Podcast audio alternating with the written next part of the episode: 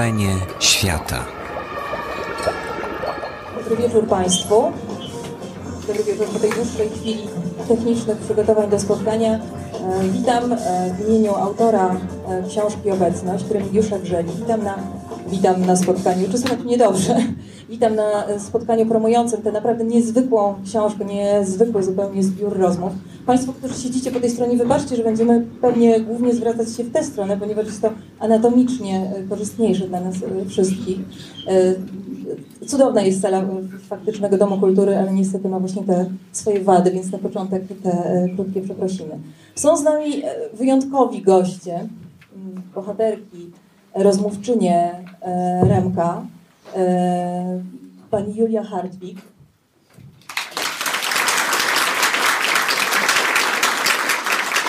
Pani Joanna Sobolewska-Pys. Pani Krystyna Morgenstern. Jest z nami również e, pani Teresa Budzisz-Krzyżanowska, która przeczyta dla nas fragment e, książki. E, Myślę, że powitać należy również przede wszystkim Remka Grzelek, który jest e, powodem tego dzisiejszego spotkania. Ja zaś nazywam się Anna Dziewit-Meller i bardzo się cieszę, że mogę się z Państwem dzisiaj tu spotkać z tej właśnie e, okazji. Remku, oczywiście zacznę od Ciebie, pozwól. E, Ta rozmowa pewnie nie będzie łatwa, jak wszystkie te rozmowy, które, które przeprowadziłeś, e, bo, bo jak rozmawiać o śmierci w czasach, kiedy śmierć nas otacza jednocześnie mm, będąc czymś tak straszliwie płytkim i czymś tak straszliwie sprowadzonym do informacji telewizyjnej e, i, i e, do czegoś, co zupełnie spływa z nas powierzchownie. Jak Tobie udało się e, znaleźć w sobie odwagę, by pójść do tych wszystkich ludzi i zadawać im pytania, podstawowe pytania ostateczne. Skąd w Tobie ta moc? To na początek. I teraz dopiero się przestraszyłem po tym pytaniu. Nie, no wiesz, to mm, teraz się sobie trochę dziwię, czy, czy podjąłbym się jeszcze raz tego zadania, bo jednak y, sytuacja jest dosyć niekomfortowa i dla, roz, dla moich rozmówców i dla mnie. Takiego opowiadania o stracie, o, stracie najbliższych, o pamięci też, bo nie wszystkie rozmowy są e, rozmowami o żałobie czy o radzeniu sobie ze śmiercią, ale też e, są to rozmowy o życiu i o pamięci. I rzeczywiście mm, dosyć niekomfortowo się czułem, idąc, żeby zapytać, żeby zapytać o to, co zostaje, bo tematem tej książki dla mnie była obecność właśnie paradoksalnie, czyli zostajemy my. E, Zostajemy my i pamięć w nas. To znaczy ktoś, kogo fizycznie już nie ma, zostaje, zostaje w nas, wokół, e, w tym w jaki sposób budujemy takiego rodzaju sanktuaria, kiedy nie pozbywamy się przedmiotów, kiedy te przedmioty mają swoje znaczenie, albo jeszcze bardziej mają znaczenie niż miały, niż miały, miały wcześniej. Ja oczywiście miałem osobisty, e, osobisty powód do opowiedzenia tej książki, bo uważam w ogóle, że pisać należy z jakiejś konieczności, z jakiejś potrzeby, e, czy też zachowania, zapisania czegoś, opowiedzenia, albo mm, próbie zrozumienia, bo mm, tak się stało, że dwa lata temu zmarła moja agentka i przyjaciółka, Agata Kabat. E, to było dosyć zaskakujące. E, No i rzeczywiście mierzenie się, mierzenie się z tym, jak jakąś było jakimś doświadczeniem absolutnie bolesnym. Mm, I chciałem napisać taką książkę, z której wynikałoby to, co zostaje, żeby to pomagało uchwycić. Czasem w przedmiotach, choćby, czasem w czymś, co jest wokół, w jakimś pejzażu, który zostaje wokół tej osoby, która została opuszczona, czy wokół tych osób, które zostały opuszczone.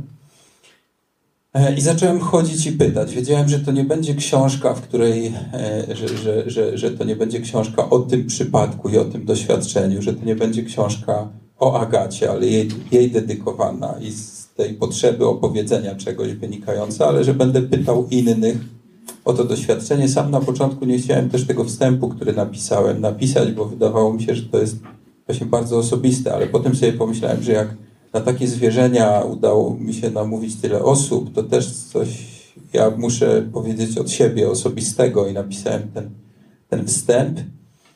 To, co mówię o tych przedmiotach, jest w tej książce takie zdjęcie, które ja bardzo, e, bardzo lubię. Mm, już ja Państwu pokażę, znajdę zaraz. Jest takie zdjęcie e, łańcuszka e, święta Rita od rzeczy niemożliwych.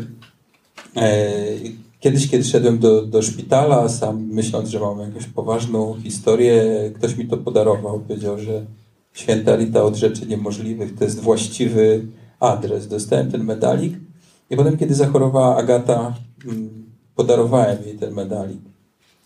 I kiedy Agata zmarła, jej mama, która zresztą tutaj jest, bardzo panią witam, pani Jadwigo, e, od, oddała mi, że to to jakby ten medalik do mnie wrócił. Tak sobie pomyślałem, że to jest jakiś symbol tej, tej energii, którą e, ludzie po sobie zostawiają, takiego śladu, który, e, który jest w nas. Magda Łazarkiewicz zrobiła taki film Nieobecność o swoim mężu Piotrze Łazarkiewiczu, e, gdzie się jakby wyszła od tego tematu śladów właśnie, które zostają, śladu, które zostawia się w innych. I ja w ten sposób to zrozumiałem. I teraz no, chciałem napisać książkę, która byłaby o tym, co ludzie w nas zostawiają. E, potem zacząłem szukać tematu pamięci, jak ta pamięć funkcjonuje też po latach, po wielu latach, albo jak w ogóle nie funkcjonuje czasami. A później też chciałem się przyjrzeć śmierci jako metaforze. To znaczy, jest rozmowa w tej książce z Zuzanną Janin, artystką, która opowiada o swojej mamie, malarce Marii Anto, ale opowiada też o swoim doświadczeniu artystki, która zrobiła pracę Widziałam swoją śmierć. E, pracę, która dzisiaj jest kupowana przez e, poważne galerie z całego świata, która mm, film z pogrzebu własnego, który mm, Zuzanna dała nekrologii do gazet, ogłosiła, że, znaczy ogłosiła, że Zuzanna Janin nie, nie, nie, nie żyje, ludzie przyszli na pogrzeb, wiele osób nie wiedziało, rodzina wiedziała, ale wiele osób nie wiedziało i uczestniczyło w tej całej ceremonii. Zuzanna w, w charakteryzacji szła też w tym kondukcie, patrząc na tę swoją, swoją śmierć, swój pogrzeb. Chciałem też o jakiejś takiej metaforze, takiej próbie przyjrzenia się. Mnie ta rozmowa była bardzo potrzebna, żeby, e, e, żeby ta książka wybrzmiała. I tą książkę zamyka rozmowa z panią Julią Hartwig o wdzięczności. Rozmowa, którą zrobiłem wcześniej, nie, nie planując e, publikacji w tej książce. Ona ukazała się w miesięczniku Zwierciadło. I nagle, jak pisałem tę książkę, ona wydała mi się bardzo ważna. To znaczy, wydawało mi się, że tę książkę muszę zamknąć słowem o wdzięczności. No i tak to nie wiem, czy odpowiedziałem na Twoje pytanie. Ja chciałabym zapytać e, Panią o poszukiwanie tej e, obecności. Właśnie mm, pytanie do Pani Joanny moje e, jest takie, Pani mówi dużo o poszukiwaniu Mm, takim bardzo szczególnym poszukiwaniu obecności śladów innych, innych ludzi w wypadku ocalonych z Holokaustu. Właściwie całe życie ludzi jest nieustającym poszukiwaniem, dokopywaniem się, przegrzebywaniem. Czy mogłaby się Pani z nami podzielić refleksją właśnie o, o tym Państwa poszukiwaniu śladów obecności ludzi, o których czasami, co do których nie macie pewności, że oni istnieli? że przypadkiem mogą być tylko jakimiś wyobrażonymi bytami waszych głowach. No tak, to znaczy mieliśmy, jak się dowiedzieliśmy kilka osób, o których mogę powiedzieć, więcej wiem o kilku osobach, więcej wiem i o, może w, ty, w tym i o sobie. Jak się człowiek dowiaduje, jak wyglądały jego losy, no to nie może sobie tak założyć nogę na nogę i powiedzieć, a co mi tam, coś gdzieś jacyś Żydzi, jakiś Holokaust, jakiś getto. No tak, tak nie jest. Tylko jest to sprawa, która robi mm, obłędne wrażenie i właściwie ustawia życie. I trochę, trochę jest tak, że z tym szukaniem, to znaczy, może niedokładnie tak jest, jak ja od czasu do czasu mówię, ale mówię, że my szukamy, szukamy, szukamy, żyjemy, żyjemy, żyjemy. To już tak w skrócie, dlatego że poszukiwanie jest niesłychanie męczące i trudne i właściwie absorbujące psychicznie, a nawet bym powiedziała fizycznie i czasowo. To znaczy jest jakiś, jest jakiś sygnał, jest jakiś impuls, jest jakiś ślad. Po tym śladzie się idzie, idzie, idzie i potem jest jakby ściana. Ale coś się dzieje, że ta ściana się rozstępuje za jakiś czas, znowu jest jakiś ślad i znowu jest jakieś szukanie. I tak wygląda życie wielu osób, a mamy już ponad lat 70, a dowiedzieliśmy się mając około lat, no jedni 5, 10, 15, 20, a i 40. To już mają krócej tego szukania. Ale trudniej, ale trudniej. No więc jedyne, co możemy znaleźć, to są groby. I znalezienie grobu jest tym samym, czym znalezienie żywego człowieka, bo ni, na nic innego nie możemy liczyć. Natomiast zna, znalezienie grobu jest tu ze mną Bieta, która też znalazła, Ficowska, która też znalazła rodzinę na cmentarzu. I no, przykładamy do tego wielką wagę. Bieta tam zrobiła nawet jakieś dojście, a jest tu mój mąż Julek. Myśmy odnowili te groby, bardzo są eleganckie. Jak się idzie taką ścieżką mm, wzdłuż mm, cmentarza, to od razu widać, że to są stare, nowe. Że są jakoś, jakieś, ale w takim gąszczu. Nie no, wszystko to jest, wszystko to jest przeżycie, o którym nawet mi trudno składnie opowiadać, ale przy okazji przemycę Państwu informację. Nie wiem, co mi Remek potem zrobi. Dobrze, że z Julkiem jestem. Bo y, chciałam powiedzieć o tym, że w czwartek o godzinie 18 w Muzeum Historii Żydów y, jest wystawa Moi żydowscy rodzice, moi polscy rodzice. Fotograficzna wystawa, która jest czymś obłędnie ważnym dla naszego stowarzyszenia, dla nas, a dla mnie osobiście już Głupio by było powiedzieć, że ją wymyśliłam, ale wymyśliłam. A co tam?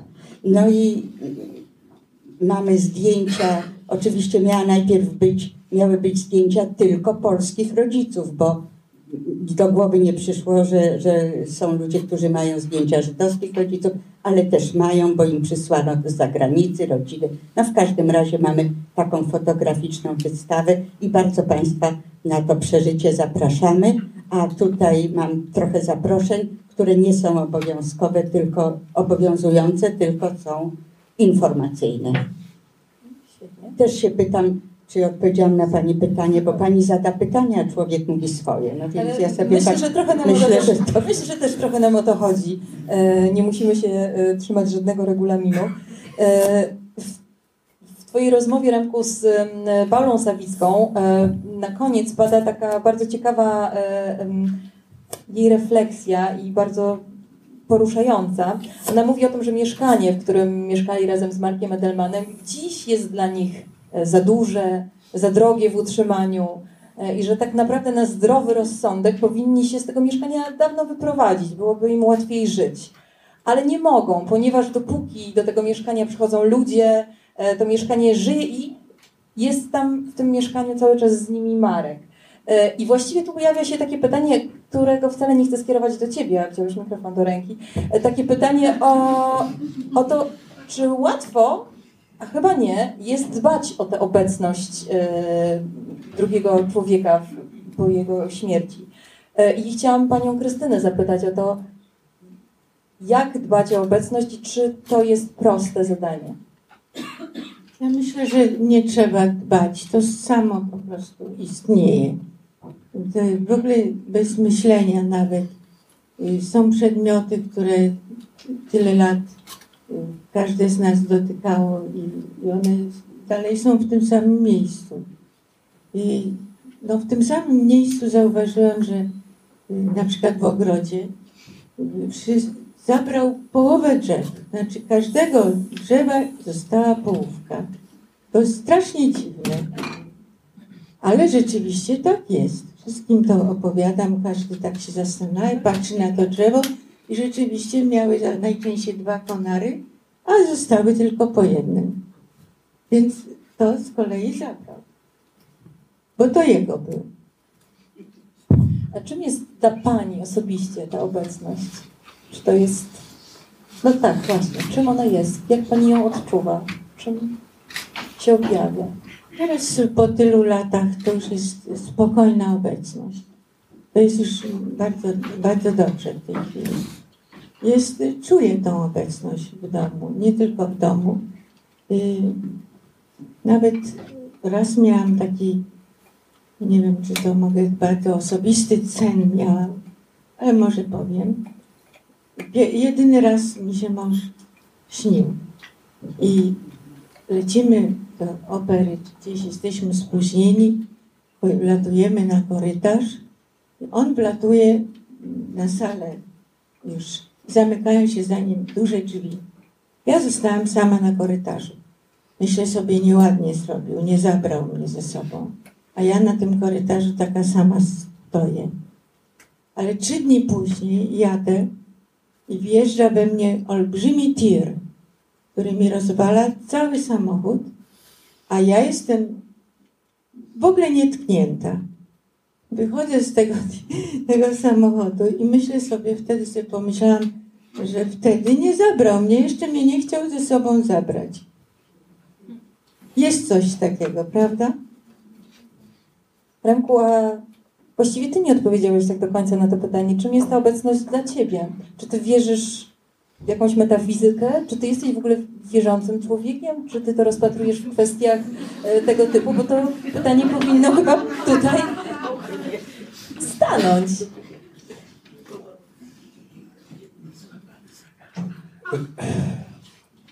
Chwilę się zastanowiłem, bo z, z tą wiarą to. Wiesz, wiara w metafizykę, bywa. wiara Met- nie, w siłę nie, wyższą, jeżeli wiara w obecność. Jeżeli chodzi o, o zmarłych, to nigdy nie miałem wątpliwości, że jest relacja. E, relacja. Wychowałem się na wsi. Bardzo mi jest prosto w związku z tym w to wierzyć, że, że y, cmentarz jest miejscem odpoczynku, a nie wiecznego spo- spoczynku. I rzeczywiście, rzeczywiście ja bardzo często też y, ze swoimi zmarłymi bliskimi rozmawiam. To nie jest tak, że nie ta potrzeba pójścia na cmentarz też ona jest niesamowita, naprawdę, bo tu Inka mówi, właśnie o tym nie powiedziałaś, ale mówisz to w rozmowie, że dopiero jak się znajduje grup, rodziny, której się nigdy nie miało, człowiek zaczyna jakby widzieć więź, do czegoś przynależy. Jest jakieś miejsce, z którym jestem no, związana. To jest, to jest rodzina, bo właśnie w Twoim przypadku było tak, że po latach znalazłaś dopiero. Zresztą było tak, że zrobiłaś tablicę dla rodziców na cmentarzu żydowskim, żeby mieć dokąd pójść. Jest ta silna potrzeba, żeby pójść, potrzeba właśnie odczucia obecności, obecności, którą się znajduje w najdrobniejszych, e, w najdrobniejszych szczegółach, w jakichś właśnie przed, przedmiotach, w, kogoś widzisz na ulicy i nagle ci przypomina bardzo, podobnie jest uczesany, albo ma podobny wyraz twarzy, coś mignie i jakby natychmiast wraca jakaś sytuacja, jakiś gest. E, Rzeczywiście czasem bardzo przyjemnie jest obcować z, z, z osobami bliskimi, które nie żyją w tym sensie, że patrzeć na fotografię, prowadzić jakiś dialog, y, właśnie monolog, ale prowadzić jakiś rodzaj, rodzaj dialogu. Właśnie wszyscy o tym mówią też w, ty, w tej książce, w tych rozmowach i to ze swojego doświadczenia też mogę, e, mogę powiedzieć, że takie, może, możemy się nie czepiać znaków i być racjon, racjonalni bardzo, ale jednak e, co, coś jest w tym e, silnego. Magda Łazarkiewicz w swoim filmie, ja wracam do, do tego filmu, bo on zrobił na mnie duże wrażenie, jakby zbudowała ten film na tym, że nie należy czytać znaków. Po czym w finale opowiada scenę tak niesamowitą, że nie można znaków nie czytać. To znaczy, że całe jej racjonalne podejście do tego tematu śmierci jej męża, Piotra Łazarkiewicza, w tym finale jest zniweczone, bo opowiada historię w skrócie paroma zdaniami, powiem, poleciała do Japonii krótko po śmierci Piotra w samolocie była bardzo przygnębiona, spotkała w samolocie parę młodych ludzi, którzy się do niej całą drogę uśmiechali. Miało to dla niej jakieś znaczenie, ale też ją troszkę to denerwowało, bo ona była w zupełnie innym nastroju. Po czym wylądowała w, w Japonii, poszła do hotelu, zasnęła jakimś kamiennym snem, a najpierw sobie uświadomiła, że potem jak wróci do Polski, to Piotr nie będzie na nią czekał na lotnisko. Już była kompletnie przygnębiona. Po czym była w, w, w innym mieście, e, które było, już, już nie pamiętam teraz, w Osace chyba, gdzie jest e, no, ol, olbrzymim miastem, olbrzymia populacja i pierwsze to wpadła na tą parę z samolotu, się do siebie uśmiechnęli. I powiedziała, a następnego dnia była w innym mieście, gdzie nie miała prawa ich spotkać, bo było jeszcze większe i znowu na siebie wpadli i powiedziała, że już tylko na siebie spojrzeli z takim poczuciem, że ktoś krzyżuje im drogi. I, yy, I rzeczywiście ta cała opowieść w tym filmie o tym, że tych znaków nie, nie należy szukać, jakby jest zniweczona tą puentą, ponieważ te znaki, czy chcemy, czy nie są. Myślę, że to dobry moment, żeby mm, zapytać Cię o historię, której fragment e, za chwilę przeczyta dla nas Pani Teresa. To jest chyba jedna z najbardziej. Wszystkie te historie są niezwykłe, ale ta jest e, absolutnie niczym scenariusz mm, filmowy. Historia pani Ruth. E, czy możesz e, powiedzieć nam, skąd, skąd znasz panią Ruth i, i jak udało ci się No właśnie od do, Joanny Sobolskiej, która jest szefową Stowarzyszenia Dzieci Holokaustu. Jak pracowałem nad tą książką, teraz żeby za dużo nie zdradzać przed lekturą, Szukałem takiej historii, kiedy po latach ludzie na siebie trafiają, kiedy nie, nie wiedzą o swoim, są sobie bliscy, są rodziną, nie wiedzą o swoim istnieniu i po latach na siebie trafiają. I wtedy Inka powiedziała mi o e, Rucie Wermut-Burak. Powiedziała, to powinieneś z nią porozmawiać, bo ona ma niesamowitą historię. Dała mi kontakt. Ja dosyć długo ociągałem się z telefonem. W międzyczasie dostaję e-mail Proszę pana, przeczytałam pana książkę Było więc minęło. Chciałabym panu opowiedzieć swoją historię. Nazywam się Ruta Wermut-Burak. Pani była kierowniczką księgarni w Kamiennej Górze. E, miała jakieś spotkanie, swoje spotkanie z czytelnikami. Napisała książkę. Spotkałam ludzi, ludzi z dużej litery. Tam trafiła na moją książkę, którą przeczytała. Trafiła do mnie. I ja natychmiast zadzwoniłem. Powiedziałem, nie uwierzy pani, bo ja mam od paru dni telefon do pani od Joanny Sobolewskiej-Pys, która powiedziała, że powinienem się z panią spotkać. No i się spotkaliśmy i efekt właśnie. Chodzący znak jest. tak. No i ta, ta rozmowa została przez, przez Remka skomponowana w taki monolog właściwie. Ocalona. My dzieci Holokaustu odnaleźliśmy siebie, kiedy wstąpiliśmy do stowarzyszenia. Postanowiliśmy być dla siebie rodziną. Niewielu z nas miało rodzinę. Trzeba było się otworzyć, zdobyć na szczerość.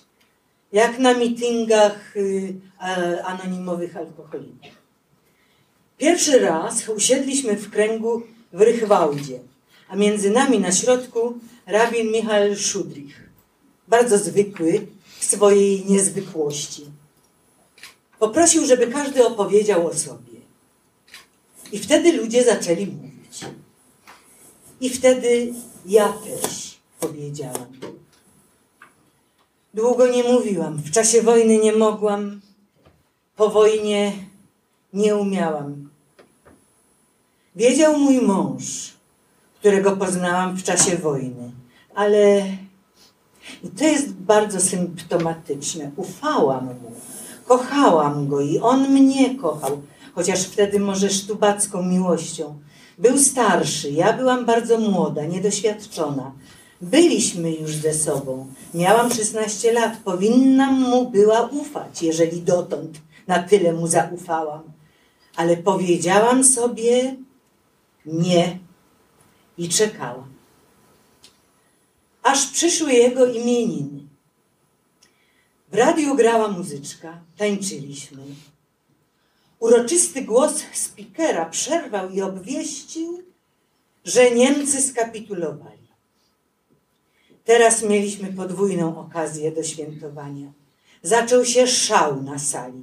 Ludzie reagowali rozmaicie. Jedni śpiewali, drudzy się obejmowali, śmiali się, a ja straciłam przytomność. Kiedy się obudziłam, leżałam na łóżku w naszym pokoiku. Mieliśmy takie wąskie łóżeczko. Staszek siedział przy mnie. I wtedy powiedziałam, kim jestem. Uznałam, że skoro wojna się skończyła, mogę mu wreszcie powiedzieć o sobie. I wtedy on tak pięknie powiedział, nigdy tego nie zapomnę. Niezależnie od tego, kim jesteś, chcę, żebyś została ze mną całe życie. Nie tylko kiedy jesteś młoda i piękna, ale też jak będziesz stara i niedołężna. I tak było. Spędziliśmy ze sobą całe życie. Długo nikt poza nim nie wiedział. Ja bardzo nie chciałam być Żydówką. Latami myślałam, a na co mi się przyznawać. I właściwie bardzo mi się podobało bycie Polką. Zresztą kim jestem, jeśli nie Polką? Mój mąż, który był dla mnie wyrocznią, namówił mnie w 1951 roku, żebym wróciła do swojego właściwego imienia i nazwiska. Mówił, nie możesz zaprzeć się przeszłości. Po raz pierwszy otwarcie mówiłam o sobie w sądzie, na procesie przywracającym moją tożsamość. Bo od wojny nazywałam się Stanisława Pałyga. To było imię i nazwisko córki Frani, naszej gosposi z Kołomyi, która była właściwie członkiem rodziny.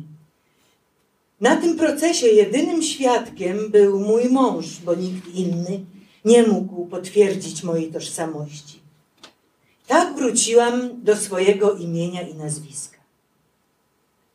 Mąż dalej nazywał mnie Stasią, podobnie jak wszyscy, którzy mnie znali, z tym, że już miałam jakąś przeszłość. Mijał czas, oswajałam się.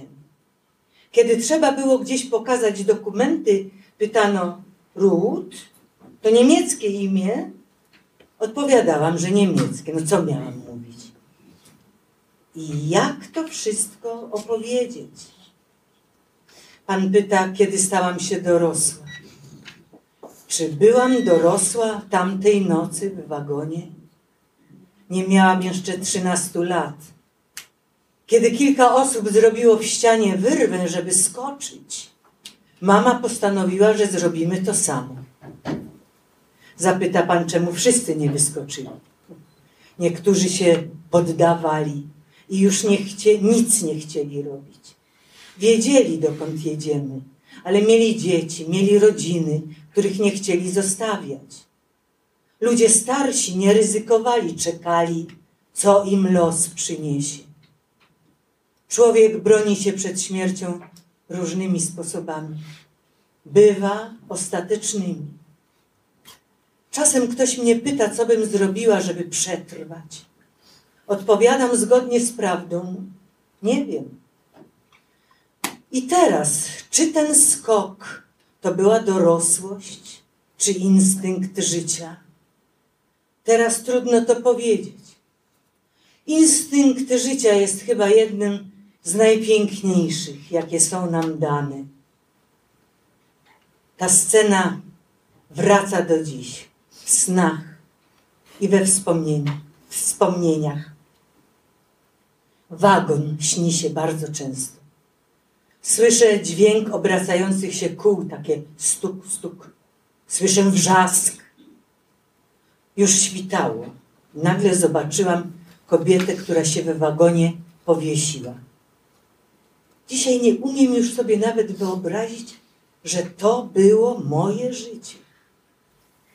Mama powiedziała: Wyskakujemy, ty pierwsza, później tato, a później ja. Nic się nie martw. I że mnie znajdą. Mama miała taki bundelek z moją odzieżą. Bo to nie jest tak, że Niemcy nas rozebrali do naga. Myśmy się sami rozebrali. bo było tak strasznie ciasno, nie było powietrza. Nie można było upaść.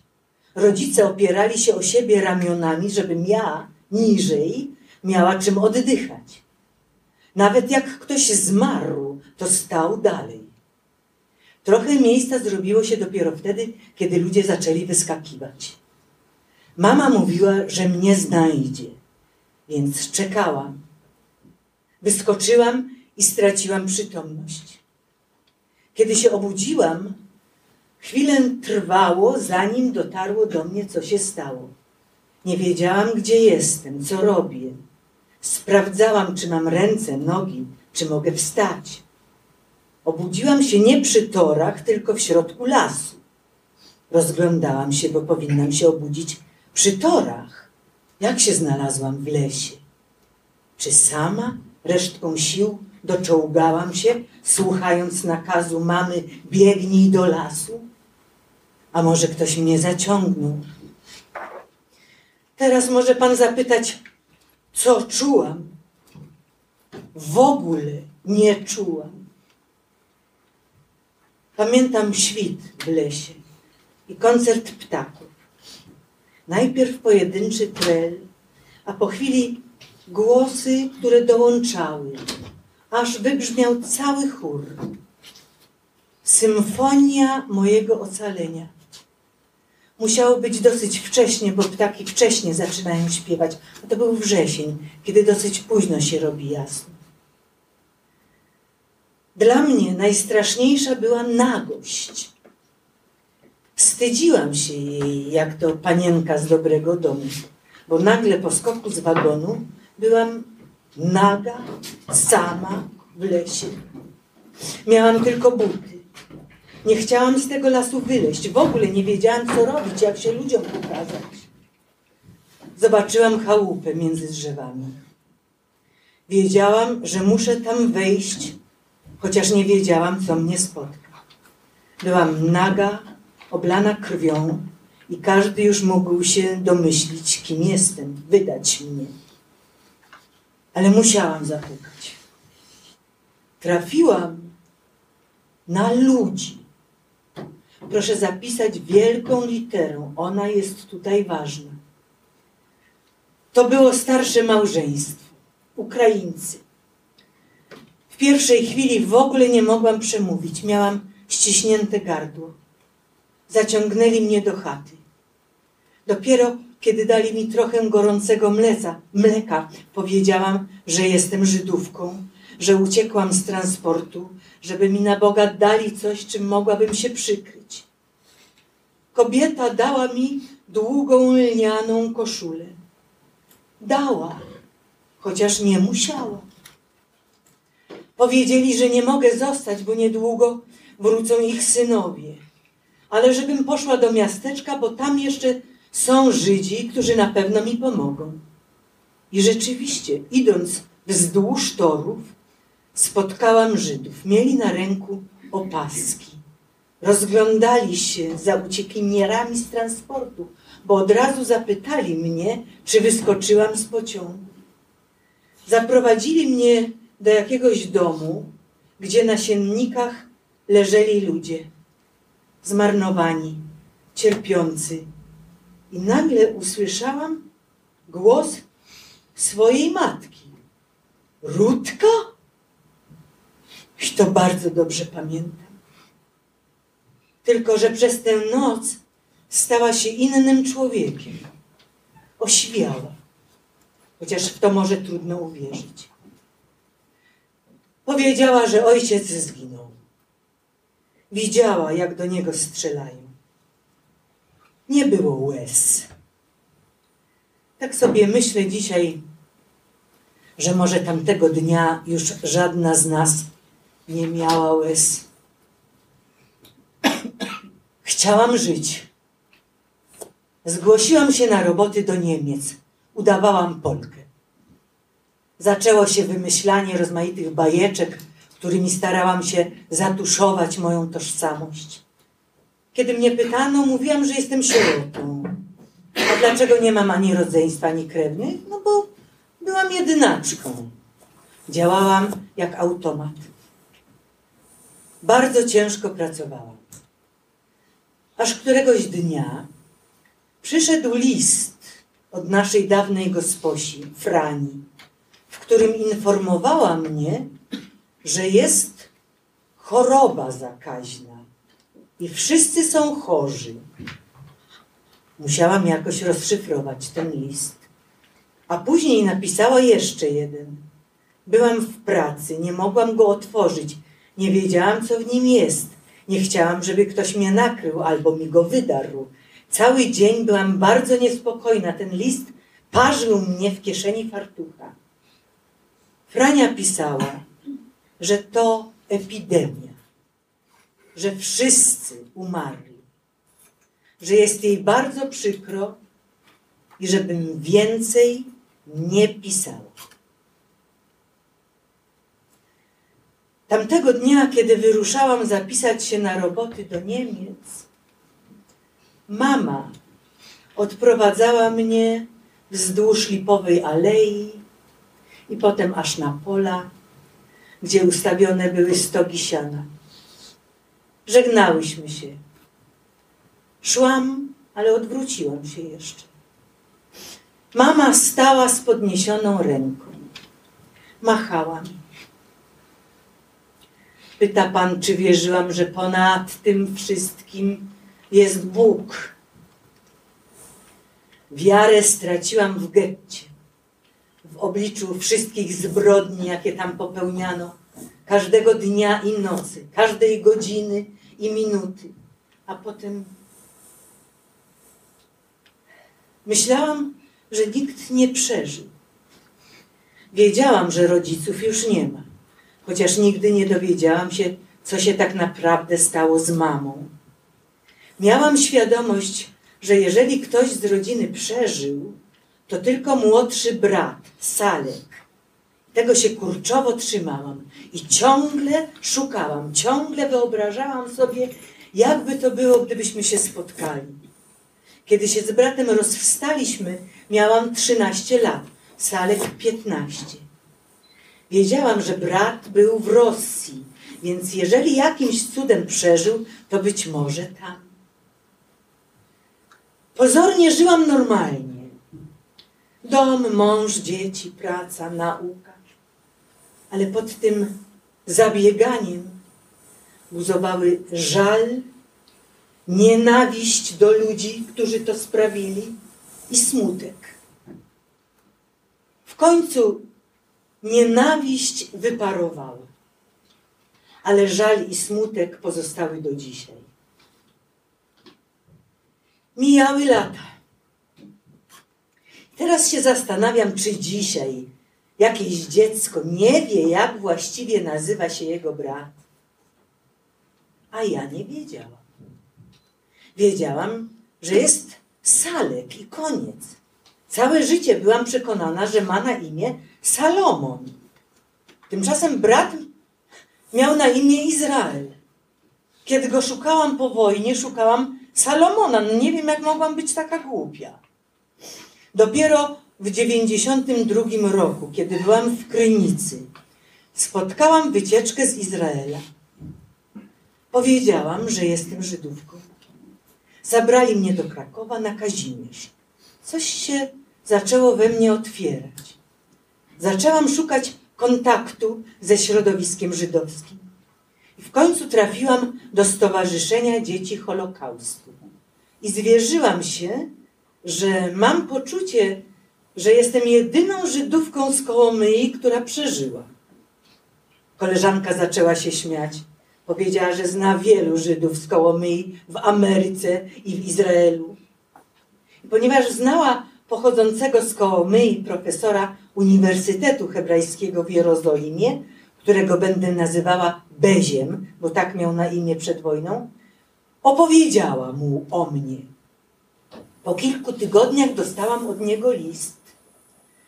Pisał, że znał moich rodziców, a jego brat chodził z moim bratem do gimnazjum. Pan sobie nie może wyobrazić, co to znaczyło dla mnie. To był pierwszy człowiek, który mi potwierdził, że to, co mówię i co myślę, jest prawdą, że miałam dom, Miałam rodzinę. Myślałam, że to mi się uroiło. W jednym z listów Bezio zapytał, czy mogę się czegoś dowiedzieć o Wiktorze Zorze, dziennikarzu i pisarzu z Polski, który mieszkał w Indiach. Zrozumiałam, że potrzebuję tego do swoich badań i poprosiłam koleżankę z Warszawy, żeby się czegoś dowiedziała. Mnie to nazwisko nic nie mówiło. Potwierdziła, że ktoś taki rzeczywiście był i mieszka w Londynie. Posłałam jej list Beziowi, którego osobiście spotkałam dopiero na wycieczce do Kołomyi. I powiedział mi wtedy, że ma przypuszczenia, że Salek i Wiktor Zorza to ta sama osoba. Wagon i telefon. To były dwa najsilniejsze przeżycia. Jestem u siebie w Lubawce, sama w domu. Dzwoni telefon, odbieram. Jakiś facet pyta, czy pani Ruta Burak przy telefonie. A ja mówię, tak. Ale już coś mnie tknęło.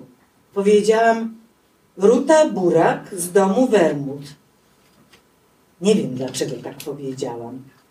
Może pomyślałam, że jeśli to jakiś Żyd z Kołomyi, to może powinnam się przedstawić panieńskim nazwiskiem. Nagle cisza. Po niej pytanie. Czy wiesz, kto dzwoni? Wiedziałam, że telefon jest z Anglii. I wiedziałam już, że Zorza tam mieszka.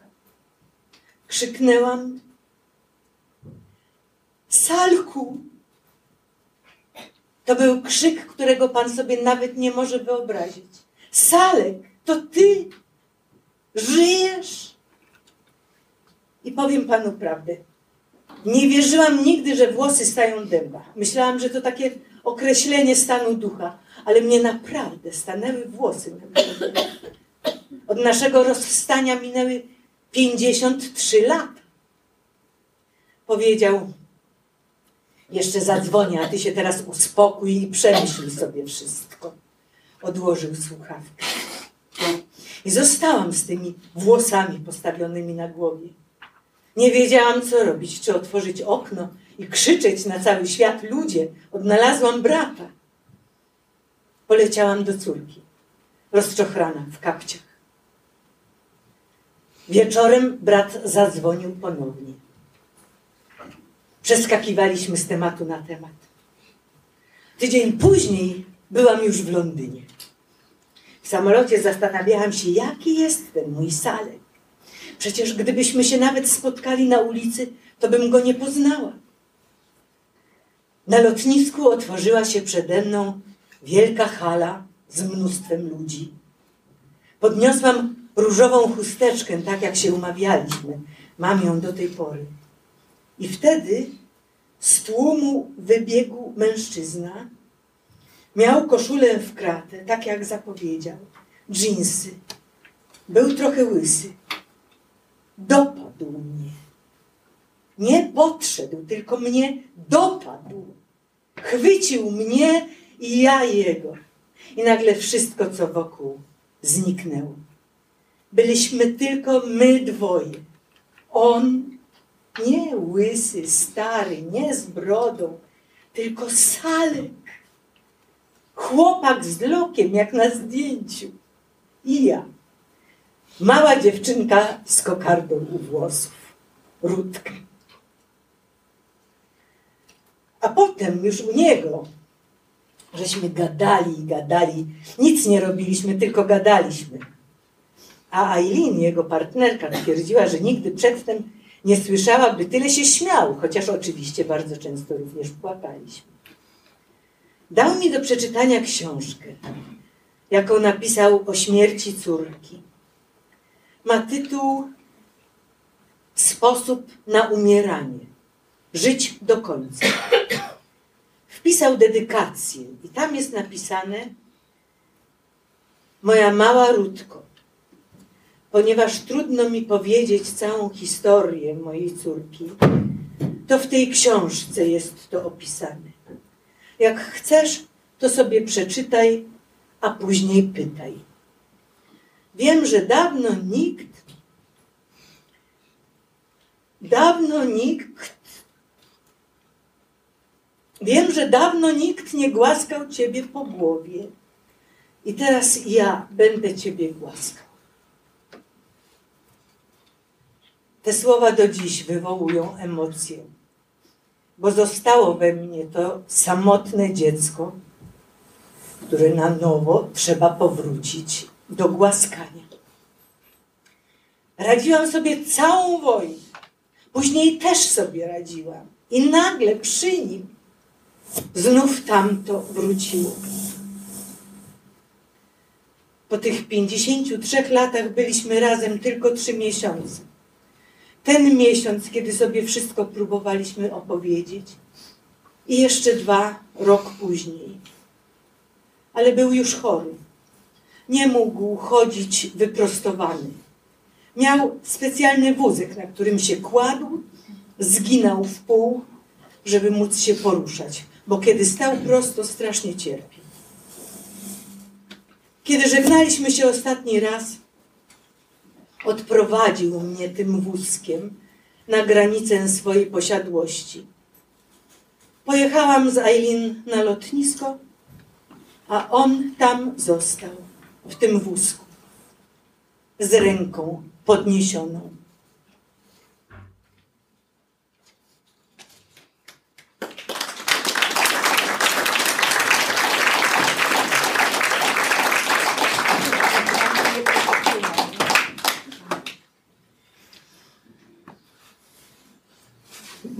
Remku, chciałam Cię zapytać, czy Ty nie boisz się tego wchodzenia w pamięć? Nie da się bezkarnie wchodzić w pamięć i w takie historie.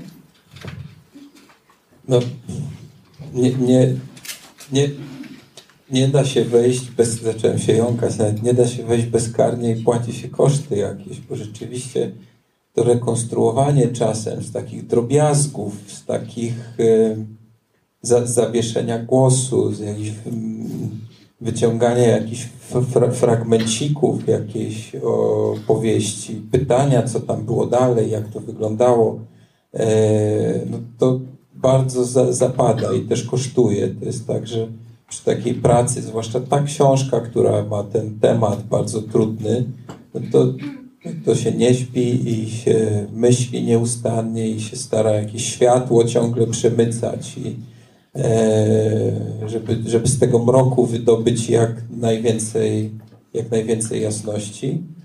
Ale jest to piękne też, bo to jest taki moment ocalania. To jest y, moment y, pisania ocala, bez wątpienia. Ja teraz już trochę mam świadomość, że każdej historii świata nie ocalę, a kiedyś mi się wydawało, że, że, że, że mogę. Ale jednak to pytanie do gdzieś prowadzi. Znaczy to, mm, ja już ma, dla mnie siłę to, to jest metafizyczne właśnie. To, to jest metafizyczne, że e, udaje się z kimś nawiązać takie porozumienie, że otrzymuje się otrzymuje się no właściwie całe życie. To jest to, akurat to jest skrót tej rozmowy, taki monolog ja napisałem z tej, z tej rozmowy z Rutą Wermut, e, z Rutą Wermut-Burak. E, tam jest w, roz, w, tej rozmowie jeszcze cała jej opowieść o tym, jak była w Niemczech, jak się ukrywała. Ale rzeczywiście otrzymuje się cudze życie i to jest też no, niesamowite.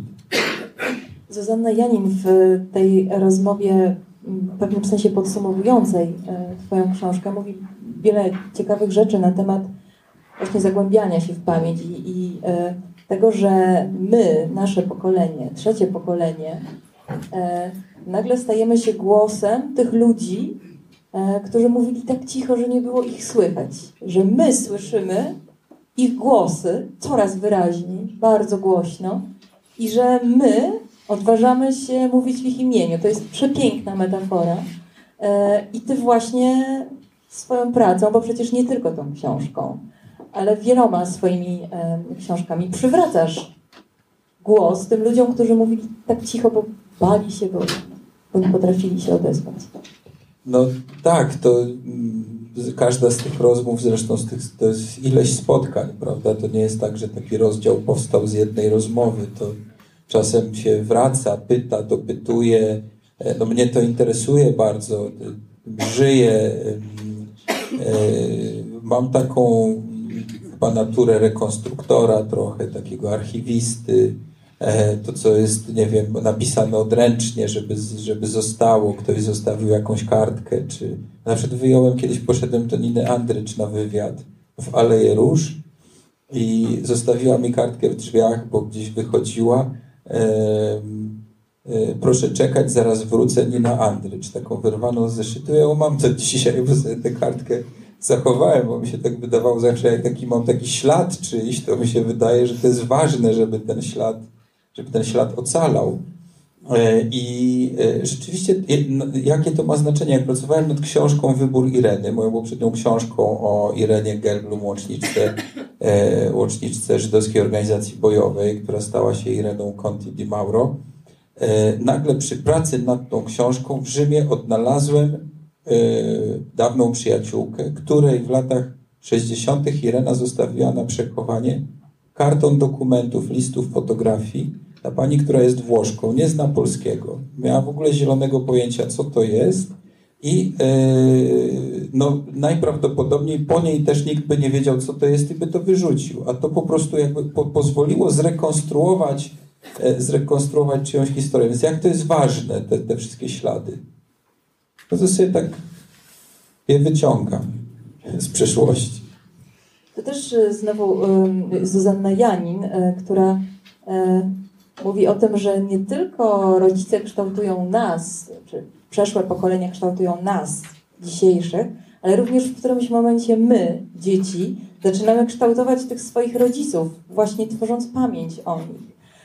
To jest też tam ciekawy dialog pomiędzy nią i matką po śmierci matki, już po latach przecież, takiej relacji trudnej, nie, trudnej. Dwóch artystek, no Maria Anto, uznaną artystką, a Zuzanna Janin, jednak chcąca stworzyć niezależny świat i trochę odcinająca się od nazwiska matki, więc zmieniła nazwisko, żeby nie czerpać. Nie mówiło się, że odcinać bilety i kupony. I, i po, po śmierci mamy ona zaczęła z nią prowadzić dialog. I zaczęła prowadzić dialog i e, tak ten, tym swoim światem trochę do, dominować. Ona opowiada o tym w tej rozmowie, że do mamy nie mogłam kiedyś powiedzieć Mario, czy Maria powiedzieć o mamie, ale teraz po jej śmierci zaczęłam o niej mówić jako obiekcie swojej pracy artystycznej, bo ona nadal się mamą zajmuje w tej chwili, też ma taki projekt artystyczny, gdzie próbuje odnaleźć zaginiony obraz Marii Anto.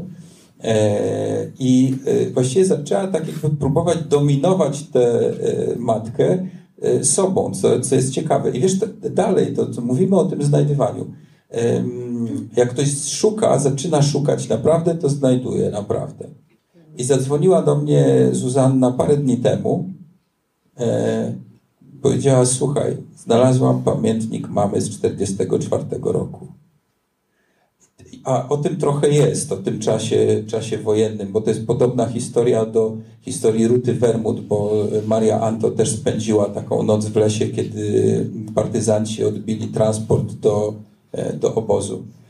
Czy- to się, jak się zaczyna szukać, to się zaczyna też znajdować. E, taką, takim finałem książki jest rozmowa z panią Julią która nadaje jeszcze zupełnie nowy wydźwięk całej tej książce, e, ponieważ jest to rozmowa o wdzięczności. O wdzięczności za życie, e, która pozwala w zupełnie inny sposób na to życie i przemijanie patrzeć. Ja jestem w takim momencie życia, w którym tak bardzo nie umiem się zgodzić z tym, co pani mówi. O tym, że pani pisze w wierszu, że strumyk e, odpływa nikogo nie smucąc. Jakże po innej stronie stoję. E, Być może taka świadomość dopiero do mnie dojdzie. Trudno przewidzieć, ale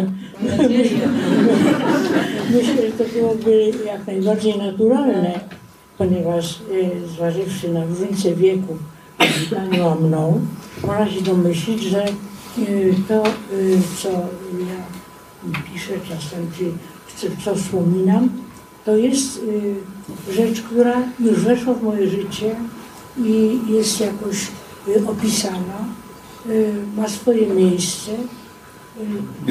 No, jestem w takiej sytuacji trochę wygodnej i niewygodnej, że moim, że, że, że moim zawodem jest pisanie.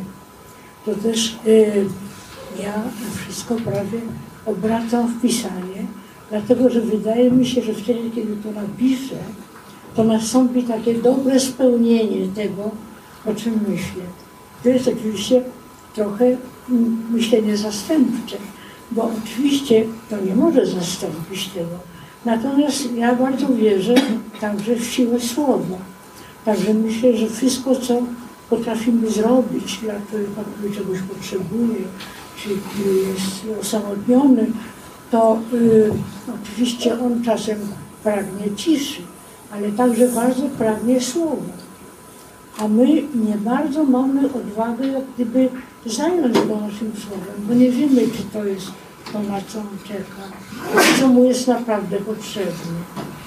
Y, także jeżeli tak, skąd płynie to moje poczucie, stale się z tą wdzięcznością odnoszę. Po prostu dlatego, że ja ją odczuwam.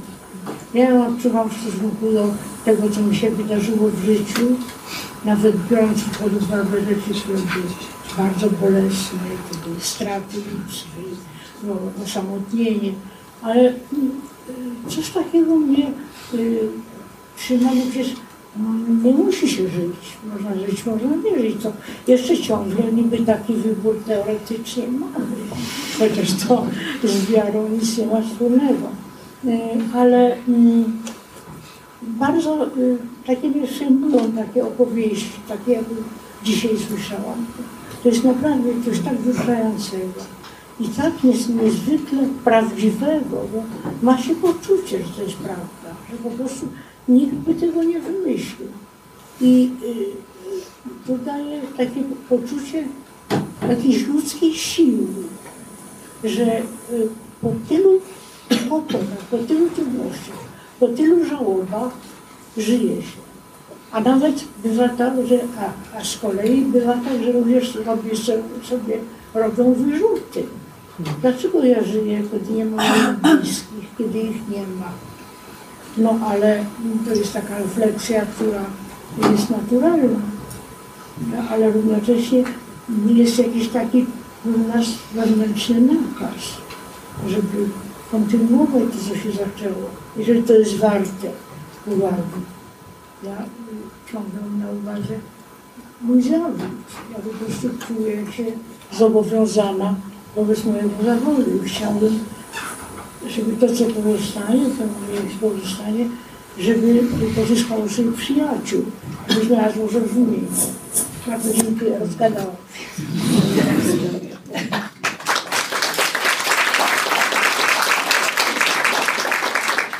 Nie rozmawialiśmy jeszcze, mm, nie rozmawialiśmy o wszystkich rozmowach, ale ja chciałabym e, wspomnieć o, o jednej zwłaszcza, zwłaszcza dlatego, że e, z bohaterką tej rozmowy, o bohaterce tej rozmowy mm, teraz właściwie całe Twoje życie, e, chciałabym porozmawiać o rozmowie o Teresie Torańskiej, bo mam wrażenie, że ta rozmowa z jej mężem jest ogromnie ważna, a też jakoś jej duch patronuje całemu temu przedsięwzięciu oraz w ogóle Tobie. Wydaje mi się, że to jest dla Ciebie ogromnie ważna postać. Te, Teresa miała taką cechę, która jest rzadką cechą wśród dziennikarzy. To znaczy była koleżeńska bardzo, mimo że była mistrzynią. Była mistrzynią zawodu niewątpliwie, od której można było się uczyć. Miała swój wyraźny styl. I, e, natomiast była osobą, która jakby nie odmawiała nigdy. Nie odmawiała, jak się prosiła o jakąś przysługę, o jakąś rekomendację, o, jakąś, o jakiś występ, o jakąś poradę, o, właściwie ja pracowałem na przykład przy takim filmie dla telewizji TVN o Pawle Jasienicy. Jest pani Ewa Bednar, Czeczot, córka. Bardzo panią witam. Pani Ewo, jest miło, że pani przyszła. To się nazywało Polska Pawła Jasienicy, trzy odcinki dokumentu. I e, pamiętam, że taki mieliśmy pomysł, że e, ja jestem dziennikarzem, który chodzi po tej historii i rozmawia z ludźmi, a Teresa taką trochę superwajzorką. To znaczy, że ja będę do niej przychodził i opowiadał, co ja zebrałem, jaki materiał, i ona będzie mówiła, co z tym zrobić. I tak w tym filmie jest taki rytm do. Ja wracam do Teresy z różnymi materiałami. Ona się zapalała niesamowicie po prostu przy. Miała w sobie tę pasję, taki żar, którego można było się od którego można było się ogrzać, ale uczyć też tego żaru, bo bez tego nie ma tego zawodu. Już o rzetelności, uczciwości i tak. I bardzo mi przy tym też pomogła przy tamtym, przy tamtym filmie. A potem były różne inne momenty, w których mi również pomagała. I później e, e, ja odbywałem u niej w domu, nagrywałem z nią rozmowy też i e, Teresa zachorowała, miała nawrót choroby. Mm, pojechała do Izraela na wakacje ja mniej więcej wiedziałem, kiedy ma wrócić z, z, wakacji. Zadzwoniłem do niej, żeby zapytać, jak było, kogo spotkała, co nagrała. I zadzwoniłem powiedziała, no jestem w szpitalu, miałam usuniętą nerkę, musiałam szybciej wrócić z Izraela, miałam nawrót choroby. Coś takiego się stało, że Teresa chciała ze mną rozmawiać w tej chorobie. Znaczy nawet zdarzało się tak, co dla mnie jest jakimś naprawdę wielkim zaszczytem, że w różnych swoich stanach dzwoniła i mówiła o tym, co czuje, a czasem przerywała i mówiła, że więcej nie będzie mówić, bo, e, bo, się, bo jest na lekach w tej chwili i sama już trochę traci świadomość tego, co mówisz, zadzwoni, jak będzie bardziej przytomna. I e, to był ten czas, kiedy też Agata odchodziła. To się tak wszystko na siebie nałożyło. I na pogrzebie Teresy mm, w styczniu ja miałem takie wrażenie, tak szedłem na ten pogrzeb i tak sobie myślałem o tym, no właściwie ja bym chciał napisać nie duży reportaż, czy duży jakiś tekst publicystyczny, a nikt tego ode mnie nie chce, tylko robię wywiady i tak sobie się założyłem, że już nie będę robił wywiadu, bo chcę robić coś nowego. Że byłem na tym pogrzebie i słuchałem, jak przyszli politycy różnych opcji, z którymi ona rozmawiała, bo uważała, że należy rozmawiać z każdym. Jak pamiętam, że właśnie Jarosław Kaczyński ją zapytał, dlaczego pani rozmawiała z tym. Ona powiedziała chyba, że gdzieś była na, tam w Wilanowie, na tym osiedlu, gdzie mieszkali komuniści, a dlaczego pani z tym rozmawiała? A Teresa powiedziała, ja, ja rozmawiam z wszystkimi. I to była taka piękna od, mm, odpowiedź. I słuchałem, jak ludzie o niej mówią też. To było niesamowite, że nie było partii już politycznych, nie było różnych stron prawej, lewej, środka, tylko właściwie wszyscy z wielkim szacunkiem odnosili się do tego, y, i jak ona potrafiła z nimi rozmawiać, jak, na jakie wyżyny ten gatunek, jakim jest wywiad, podniosła. I wtedy sobie pomyślałem, że to jest jakaś powinność, żeby spróbować o gatunek też powalczyć, o tą siłę tej rozmowy, że ja jednak e, chcę dalej rozmawiać. No i teraz ja dalej jestem z Teresą. Wracałem do Leszka, oczywiście w tej książce kilka jest rozmów z y, mężem Teresy Leszkiem Sankowskim. No a teraz robię dokumentację do książki o Teresie Torańskiej, o Rianie Falaci właśnie, w której chcę pokazać taki właśnie wy, wy, wy, wysoki poziom tego gatunku, jaki był wywiad i dwie dziennikarki żyjące w tej samej epoce w różnych miejscach i się teraz przebijam przez, przez tamten temat.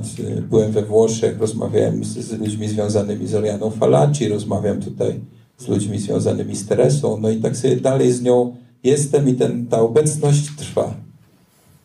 Czy ktoś odmówił Ci rozmowy? Czy ktoś powiedział, że to jest niemożliwe, że tak, to jest ponad tak. jego siłę, tak? Tak, odmawiały mi różne osoby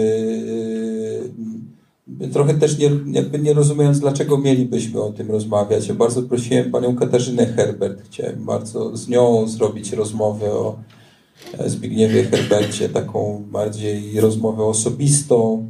E, no i parę razy się przymierzałem i poprosiłem różne osoby o rekomendacje i rozmawiałem z panią Katarzyną też chyba dwa czy trzy razy. Już nawet raz się zgodziła prawie, ale potem się wycofała. E, I ja bardzo to cenię, że, że, że ktoś też potrafi powiedzieć, że nie chce o tym, nie chce o tym mówić i zazwyczaj jak ja taki argument rozumiem, to nie naciskam. Znaczy ja tak oczywiście gdzieś tam drążę, jeżeli wiem, że coś z tego będzie, ale jeżeli widzę, że jest dla mnie racjonalny argument, to sobie tak czasem odpowiem. Przecież ja bym też nie chciał. No nie wiem, pani Teresa Budzisz-Krzyżanowska odmówiła mi wiele razy wywiadu. którą, którą prosiłem nieraz i y, Inka mówi, że gdyby wiedziała, że ja cenię, że ktoś odmawia, to by nie rozmawiała. Remek to był tak zwany strzał w kolano. Strzał w kolano. tak. Strzał w kolano, ale rzeczywiście nie zgodziła się pani nigdy. Ja tak teraz już nie naciskam, ale wrócę.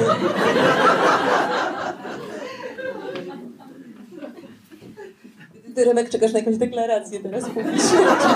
No, ale wiem, że się nie doczekam, więc Jest wymuszanie. Tak, do Ale się nie doczekam. obecności wielu świadków. Ja- Także tak, oczywiście, oczywiście zdarzają się często, nawet powiedziałbym, że często takie sytuacje. I to rozumiem, bo ja też sobie myślę, ja też bym nie chciał. Tak się mógłbym postawić z drugiej strony.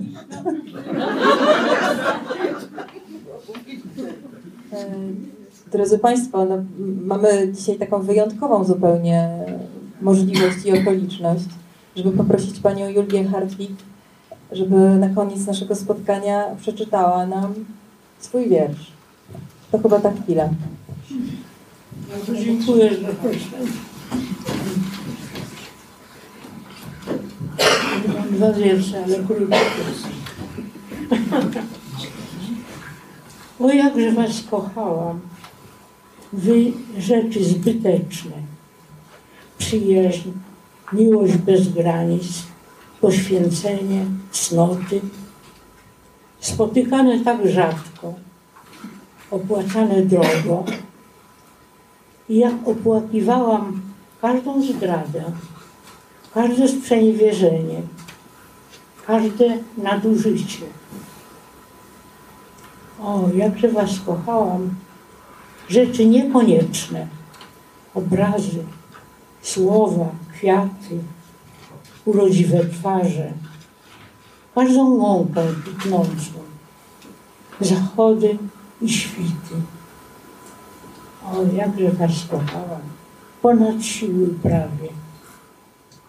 I jakże gniewało mnie, i jakże gniewało mnie to, że tak zbyteczne.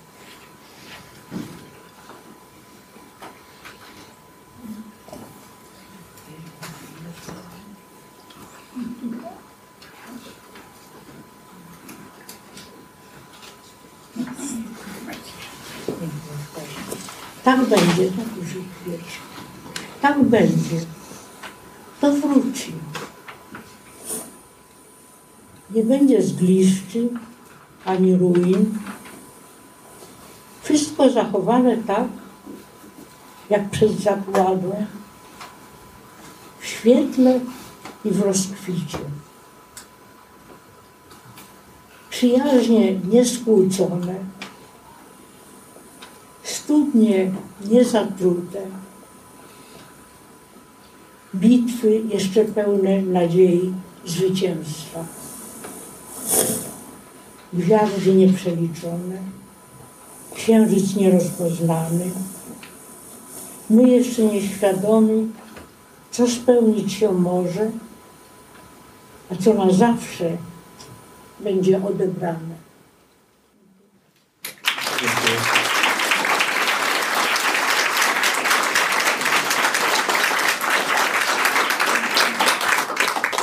Bardzo dziękujemy Państwu za to spotkanie. Bardzo dziękuję wszystkim gościom. Bardzo dziękuję Tobie, Remku, za tę wspaniałą książkę. Ja dziękuję za rozmowę, dziękuję paniom, dziękuję pani Teresie. Bardzo jestem por- poruszony, naprawdę. A nie, żeby się przymilał o tę rozmowę teraz, to bezinteresownie poruszony. Widzisz, że, że nawet o cudzej biografii nie mogę spokojnie czytać, a co do, na o swojej nie chcę sobie. Dziękujemy bardzo. Dziękujemy. Dziękuję bardzo.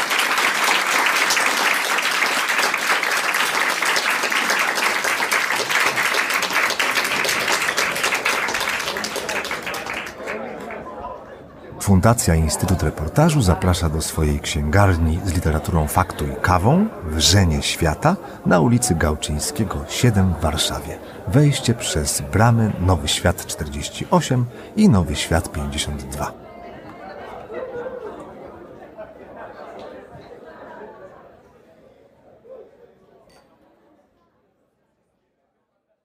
Zapraszam do słuchania pozostałych podcastów Wikiradia. Można znaleźć je na stronie podcasty.info ukośnik Wikiradio.